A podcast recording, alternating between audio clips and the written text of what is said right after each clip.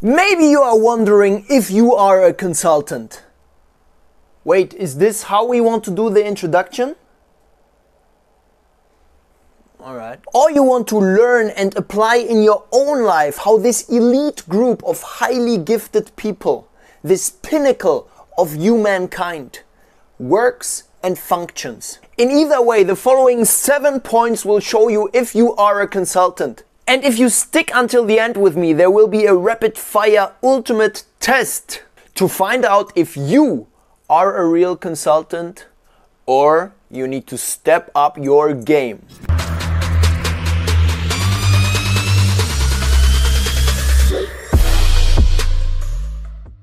First sign you are a consultant. Yo, Kevin, what happened yesterday between you and this girl in the club, man? Let me take a step back and let's jump into some general specifics right away.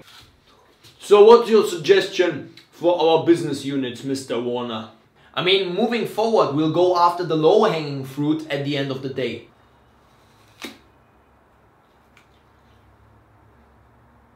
Babe, let's get married. I mean, babe, I really think we need to take a step back here, see if we have consensus from all the stakeholders and then really stress test this decision, right? You are a consultant if you use consulting jargon. Now, if you are an aspiring consultant, you know, and you have been around consultants in the past, or you are already a professional and you work sometimes with people who have a past in consulting, you might have noticed they have a very specific way of talking. Now, of course, there is a certain structure that they use in talking, how they structure their conclusions and so on, and we can talk about all of that in another video. But there's also a second thing, and that's the so-called consulting jargon. Now, there is two things you need to know about it. There is an upside and a downside to consulting jargon. The downside is it is quite imprecise. The upside is it is quite imprecise. Now let me explain.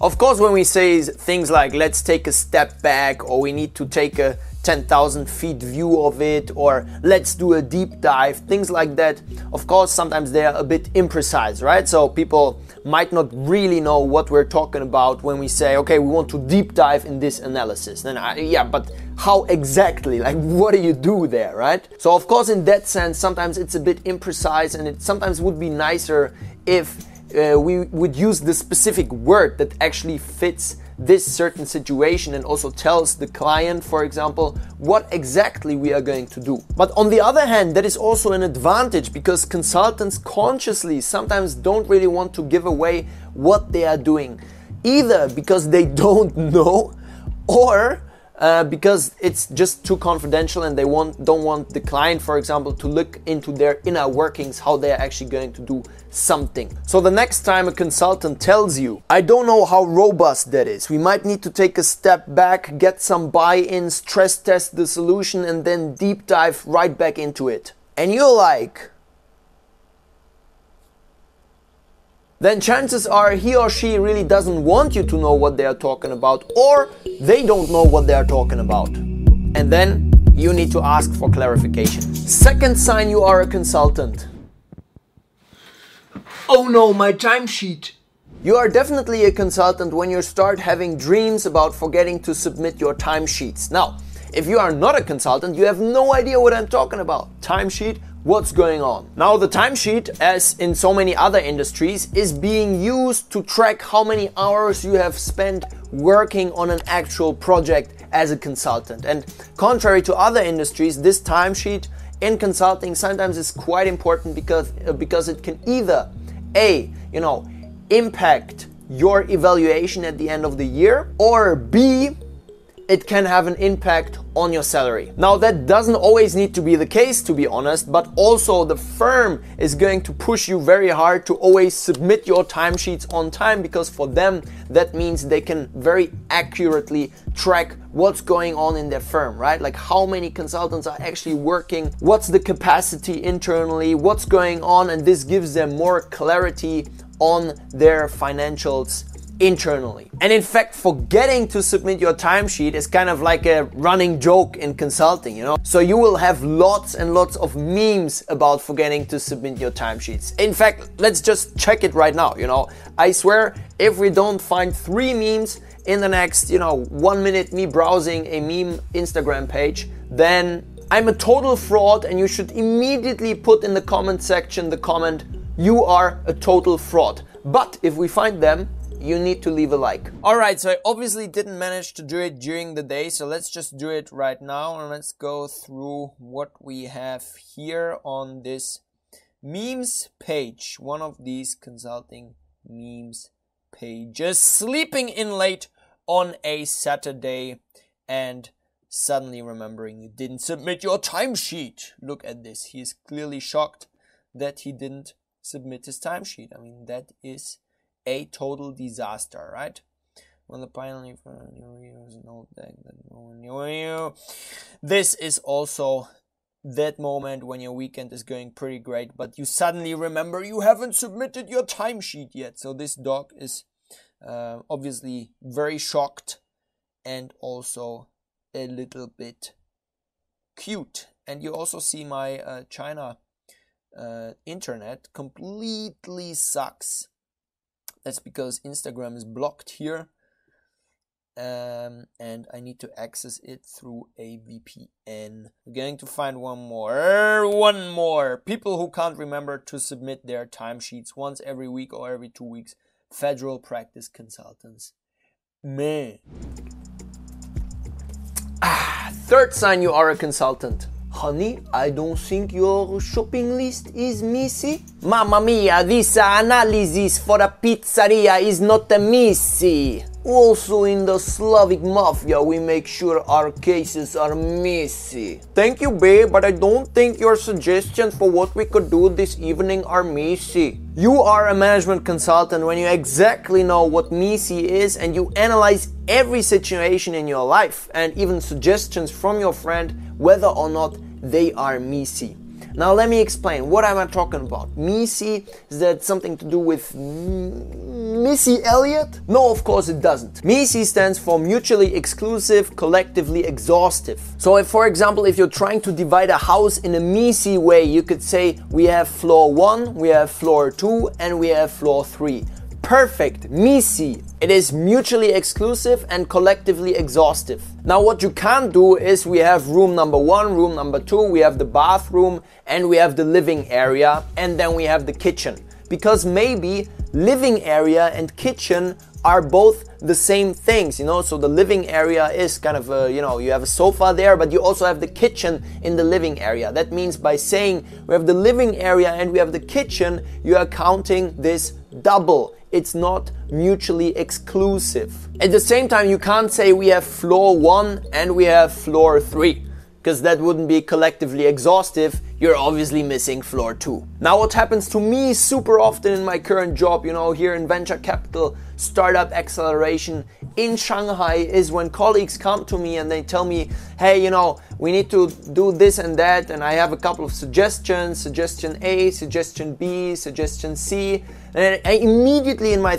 head think automatically, is that really MECE, like, does it make sense, or is there additional option? That's like the main, I would say, advantage of thinking in a MECE way. You're really trying to cover all the options there, And so you immediately spot someone who is a consultant or who is not a consultant in the way they are making these statements. Are they MECE or are they not? Fourth sign, you are a consultant. All right, so we have a typical Excel file here. Now we can do a couple of things, First, I want to unmerge these things here because that's in my eyes not best practice. Then for some reason we would like to add a separator here, so we just quickly do that, then we bolt this stuff. This thing I would like to be able to pull it in and out whenever I want, and then for some reason, I want this whole thing to be black. Now you might have noticed 2 things here. First of all, I did all of that without using my mouse, just with the keyboard. Secondly, it didn't really make any sense whatsoever. But I did something cool without using my mouse in Excel, and that's what counts. As a consultant, you usually try not to use your mouse. Now this, let's put a caveat here, you know, investment bankers will be much more strict about that, you know, and for them it's a code of honor to not use the mouse when they are excelling. For consultants, it's all right, you know, you see many consultants using a mouse, but you will see the ones who are really skilled at Excel modeling not using a mouse, simply because it's quicker, you know, you don't need to switch from keyboard to mouse, you just staying on the keyboard. Brilliant, you get into your flow state, you know, and you compute the numbers. I loved that feeling. Obviously, I am exaggerating, right? So it's not like someone's going to slap you on the back of your head if you are using a mouse. And I have known many consultants who I admired a lot, to be honest, some of them building the greatest models I have ever seen use mice. So this is more of a joke rule, but I would say there is kind of a cult of people in the consulting and in the investment banking sphere who would say, if you use a mouse, you know, you are showing that you are not 100% proficient in Excel. Now everybody can think about that what they want. I just want to put it out there, okay? Sign number 5, that you are a management consultant. Hey Kevin, are you free for a meeting at 10? Yeah, sure, both work quite well. What do you mean both? I mean 10 a.m. or 10 p.m. No, I mean that's not possible. I work from 9 to 6. Ah, okay, you work a half-time job. Now chances are, if you are a management consultant, you are probably working long hours. And now let me tell you what might be the bad consequences about it, okay? So it's totally normal that as a management consultant, you work 70, 80 hours, something along those lines. Sometimes it might be even more, leading up to a steering committee. So if someone tells you, you know, let's have a meeting at 10 or 11, it's seriously, you don't know what they are referring to. Similarly, if they say let's have a meeting at 1, that might still mean you guys or girls are meeting at the hotel lobby, you know, at 1 a.m. in the night. So totally normal. Of course, the bad consequence of that is you lose a lot of private life, you know, and if you have a partner, if you have a lot of friends in your city, first of all, you don't see them because you're probably working somewhere else in a different city or even a different country. And then secondly, also, if you are at home, chances are you're working really long hours. So you need to balance your work-life relationship balance pretty well. So if you're interested in hearing more about this topic, check out my video, 10 Reasons Why Consulting is Not For You. We're linking it here. And this is highly related to this one, so you can deep dive into the topic a little bit more. And of course, it's also available as a podcast. So on every, you know, just search for Management Consulting Insights or Kevin John, I'll pop up, I promise. 6th sign, you are a strategy consultant. This thing right here.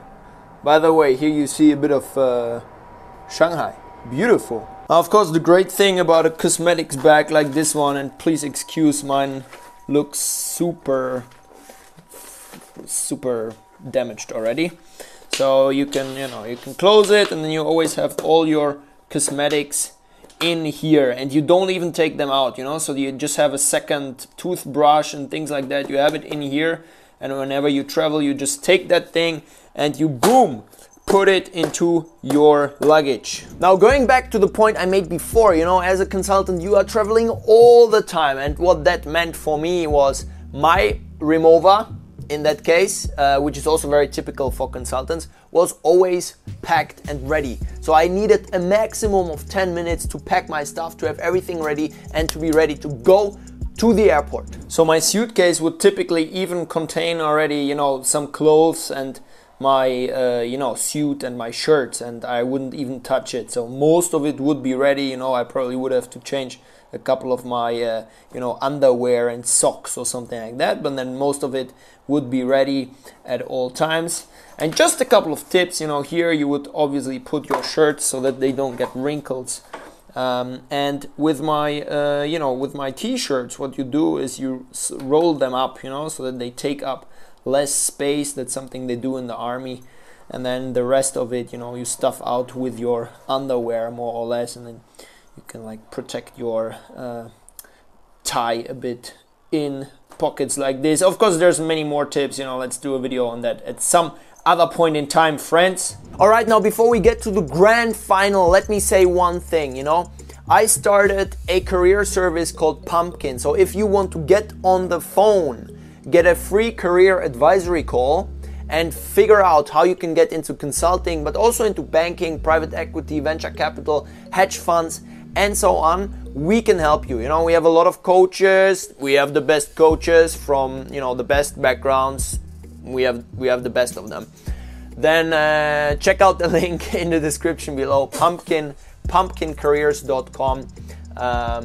And yeah, let's check it out. Let's work together, see if we can work together and if there is fit. Sign number 7, that you are a consultant. Last sign, and this is the ultimate test if you are a consultant or if you know enough about the consulting industry to really know what's waiting for you, is you can keep up with this ultimate rapid fire test and understand what's going on. Hotel status, minimum gold, better platinum. Frequent traveler status, yes. Laptop brand, Lenovo. Suitcase, Rimowa or Tumi. Double spaces, I can spot those from miles away. Major life decisions, perform a SWOT analysis in every case. Name of your first child before it's born, deliverable.